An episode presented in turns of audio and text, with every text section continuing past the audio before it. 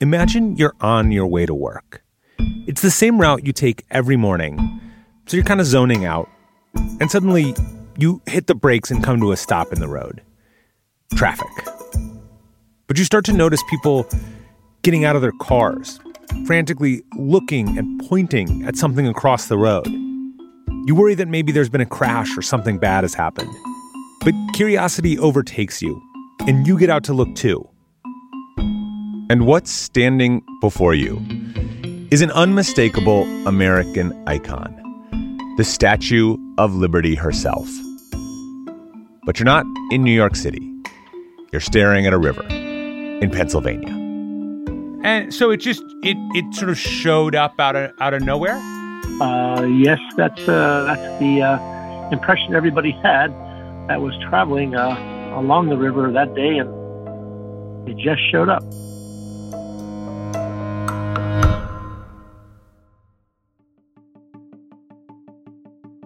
I'm Dylan Thuras, and this is Atlas Obscura, a celebration of the world's strange, incredible, and wondrous places.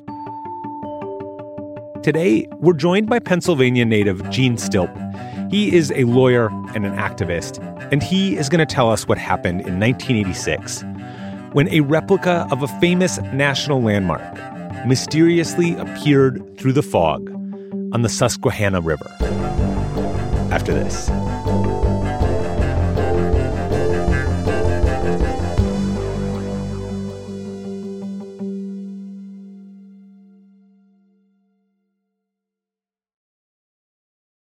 If you're looking for a place where the wide open skies and the towering mountains inspire you to find an untapped part of yourself, you might want to take a trip to Wyoming. It's a place where bold, curious spirits forge their own way on all types of adventures. There is no shortage of iconic, expansive landscapes out there. You can discover breathtaking hikes, stunning state parks, authentic Western culture, and other historic sites along with the tales of famous outlaws like Butch Cassidy and pioneers like Buffalo Bill Cody. The truth lies west. Discover yours at travelwyoming.com. You like to watch new stuff, right? Well, go to Hulu and see what's new because Hulu has new stuff all the time. Like Vanderpump Villa, the new docudrama starring Lisa Vanderpump, where first class luxury meets world class drama. A new season of The Kardashians starring The Kardashians, of course, and Grand Cayman, Secrets in Paradise, the sizzling new reality show set in the tropical Caribbean. It's all new and it's streaming now on Hulu. Gene has spent his whole life in Pennsylvania. And as I found out, he really loves it. I live in uh, a place called Fishing Creek Valley above Harrisburg, Pennsylvania, and uh, I'm an I'm an activist, a citizen activist uh, in Pennsylvania and other parts of the country. What's it like where you live? Uh, I live along the Susquehanna River, a couple miles from the Susquehanna River, which is uh, about 400 miles long, and uh, going through Pennsylvania and part of New York, and it's just beautiful here. We get four seasons, and it's a very, very good place place to live. A good place that experienced something pretty weird a few decades ago. Just a few days before the 4th of July in 1986, a Statue of Liberty appeared outside of Harrisburg on a bridge pier in the middle of the Susquehanna River. It wasn't the real Statue of Liberty, it was a much smaller version. But when the statue first appeared, back in the 1980s, Gene and many others were fascinated. It quite literally stopped people in their tracks. There was fog on the river that morning, and the statue started coming out of the fog, and people who were passing by uh, started to see the statue just floating there on the fog. They didn't even see the pier. And then what happened is that they started calling radio stations and TV stations, and then the, the statue came, uh, if you will, out of the fog with the, the pier being exposed now, and they saw the full extent of it. So uh, uh, next thing you know, there were people stopping, and it at the time it was it was a dangerous type of road for people to stop, and so uh, uh my understanding is that people started uh, bumping into each other, car accidents there. Next thing you know, the state police are there. Next thing you know, there's all kind of traffic there. Next thing you know, there's TV stations there. Next thing you know, there's radio stations there, and uh, on both sides of the river because there's uh, Route 15 on the west side and there's Route 322 on the east side. So it was a traffic jam, and a. Uh, my understanding is that the uh, police wanted to find out who did this. It was impossible to miss. Using the 32 foot high bridge pier as a pedestal, the statue itself was almost 18 feet high, about as tall as an adult giraffe. But as you looked closer, the statue's unique makeup became more apparent. And the odd thing about it, it was made out of old Venetian blinds vertically and uh, some internal plywood, some half inch internal plywood with a four by four post in the middle. And there was an old, uh, old uh, construction torch on the arm, top of the arm. Sounds like the town had a pretty a big reaction to it. Um, yeah, what were people sort of saying at the time? Uh, they wanted to know where it came from. It was just a, a big, uh, a big investigation, if you will, a big uh, media track down to find out how it got there and all that. And uh, and my understanding is that the uh, the uh, person who did it, and plus the helpers who helped raise it up there, took a took a, if you will, a a vow not to speak about it, how it got there. And so so that's what happened, as I understand it. Did the culprit ever come forward? Well, culprit's sort of a criminal word. I don't think there was any culprits involved. well, I guess I'll put it a different way. Gene, do you have a confession to make? Well, it's like this: um, the Statue of Liberty on Susquehanna was put up on the uh, for the anniversary of the um, real Statue of Liberty, and then it was supposed to be taken down as quietly as it went up there, but people liked it so much that uh, uh, that the person who made it decided just to leave it there. And eventually, uh, eventually, it came out that uh, yes, I was the person who made the uh, that Susquehanna Lady Liberty. Yeah. You heard that right. It was Gene the whole time. you are the creator of the Susquehanna Lady Liberty. Yes, yes, that's true. So, plot twist, it was Gene. He, along with a bunch of friends and colleagues, were behind putting up the statue. But who were these people to Gene, and how exactly did they get it up there? So, you you did the deed. Take me through that that fateful night. You are on the banks of the river with this 17 foot long statue, mini Statue of Liberty. Who's with you? What's the plan? We had a number of uh, persons who knew how to operate pretty good on the river, and also we had access to a few John boats. John boats are flat bottom boats, and we had the biggest one we could find that would fit it uh, fit it in there. And my dad was with us. He was uh, an old carpenter, and he was uh, in his uh, mid 70s, and he was able to uh, basically um, secure it in the boat uh, with, with, his carpenter skills, just brace it correctly, and was laying laying horizontally. And then with a, a number of gentlemen and women who uh, were on hand, we launched that boat into the river, and we had to direct it out into the stream above the statue because we didn't want it to be swept downriver. Uh, just about at dusk, we we uh, launched so that we could do this this deed under the cover of darkness we got out there, and uh, one of the fellows uh, was a good climber, so he um, free climbed the rock, a 32 foot railroad pair, a difficult task.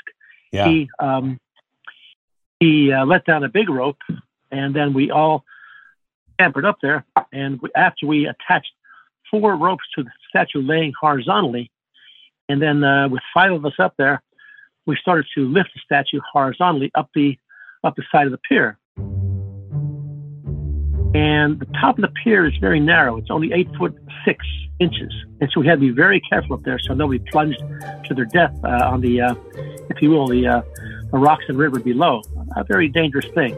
No ladders involved mm. at all. It's pitch dark except for uh, lights coming from the, uh, the highway, um, you know, a quarter mile away. And so we just sort of stood it up as best we could and aimed it as best we could for the best view that would the people would see the next day. And then we took very heavy stones and placed it on the um, on the cross ties at the bottom of the statue hmm. to hold it there. Then we uh, slowly uh, lowered ourselves down the pier and uh, put the rope back, and then uh, got in the boats and uh, went back to the shore. And then we all went, uh, found a late, late bar that was open and pizza. And so I think uh, one or two o'clock we had pizza and beer. And uh, then we uh, uh, took that vow of silence. So the vow of silence held for a long time. Gene couldn't remember exactly how long that vow of silence was supposed to last, but it was clear that curiosity built in the years following the statue's appearance. Gene was known around town for other political statements, so he garnered a lot of suspicion. He'd led demonstrations protesting nuclear energy and war efforts during his college years, so reporters were quick to look in his direction. What was it like knowing uh, that you had made this statue and that there was all of this like hubbub about it? It sure made me smile a lot. Okay, it made me smile a lot, and uh, and also there was one woman from the PBS station here who uh, had an inkling. Okay, and uh, so um, um, when she called me, I gave her the best denial speech I ever gave about uh, denial, and uh, she, uh, I convinced her that it wasn't me. what what did wait? What did you say? what did you say? What was your alibi? First of all, uh, I said I heard about it. I heard about it, and uh, I heard about the statue. I said I went to see it. It's very nice. And then I said uh, basically, uh, um, no, I think uh, I think uh, I've done other things in the past in demonstrations. I said, but this is this is this is something way beyond me. I, I have no ability to do that. So so she believed me. So that was that. It didn't stop other media from speculating and characterizing the statue as either a prank or a random act. But for Gene, the statue meant something really specific. It was meant to honor a monument that he held very dear to his heart. Well, first of all, it was not a prank. Okay, it was to honor the Statue of Liberty in New York City, and uh, so it was a uh, something to honor her. When I was uh, when I was young, I uh, went on a class trip to New York City and uh, went to the Statue of Liberty in I think ninth grade, and uh, I always appreciated what the Statue of Liberty stood for, and uh, just knew about the statue, and uh, I always liked it. When it came time for the 100th anniversary, I said, "Well, what can we do here, right here in Harrisburg?" And so, coming down the river in May, I see the pier out there. I said, "That's perfect. I'll put the uh, put a Statue of Liberty there." It took about two weeks to make, and uh, I remember getting a little model of the Statue of Liberty that was about six inches long, and slicing it uh, like a pickle, okay, like pickle slices, and then measuring that on graph paper, and then expanding that to uh, to fit uh, uh, large uh, a large piece, large pieces of paper, figuring out the circumferences for different portions of the statue, uh, at mm. facing at about one one foot each. close up, she wasn't too pretty, but from the from the riverbank, she glowed. In 1992, the statue was blown away during a bad storm. But by that time, the town had begun to think of it as a kind of local icon, and they rallied to raise money for its replacement. It uh, felt good that people uh, people liked the concept, and uh, we got we got uh, amazing uh, letters from all over the country. I saved them all, uh, and also from servicemen overseas and servicewomen overseas, and you know it's sort of a blur the history of it, but the bottom line is that uh, we started on making of the new one, and the new one I figured uh, would have to be more permanent, and so uh, started on, on that. The refurbished mini Statue of Liberty is still standing today, and still attracts plenty of attention all these years later. If you want to take a look, just walk to the edge of the river and wait for the fog to part. Do uh, do people still ask you about it? Yes, I just got a call from Atlas Obscura. yeah, here we are.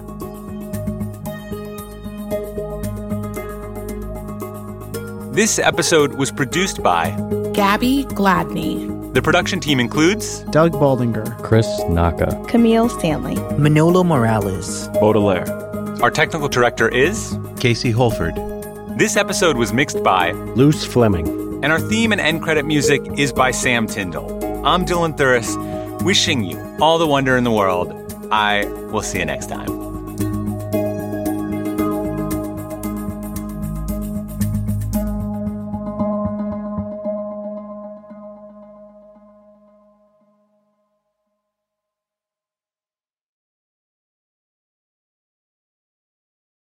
Justin and so good. Thousands of summer deals at your Nordstrom Rack store. Save up to 60% on new arrivals from Vince, Rag & Bone, Adidas, Joe's, Marc Jacobs, and more. Great brands, great prices every day at Nordstrom Rack. But hurry for first dibs. Get your summer favorites up to 60% off at Nordstrom Rack today. Great brands, great prices. That's why you rack. The world isn't wide enough for those with an insatiable desire for discovery. The all new 2024 Lincoln Nautilus Hybrid SUV offers the power and freedom to explore further and deeper than ever before. Intuitive, smart features ensure that you're always connected to the road ahead. Inside, a thoughtfully designed cabin immerses you in a universe that is all your own. The larger than life panoramic display spans the entire width of the cabin. It's customizable and interactive. Drivers can even personalize their backgrounds with a series of nature inspired themes. This vehicle signals the arrival of an exciting new chapter for Lincoln. Discover more about the 2024 Lincoln Nautilus at Lincoln.com.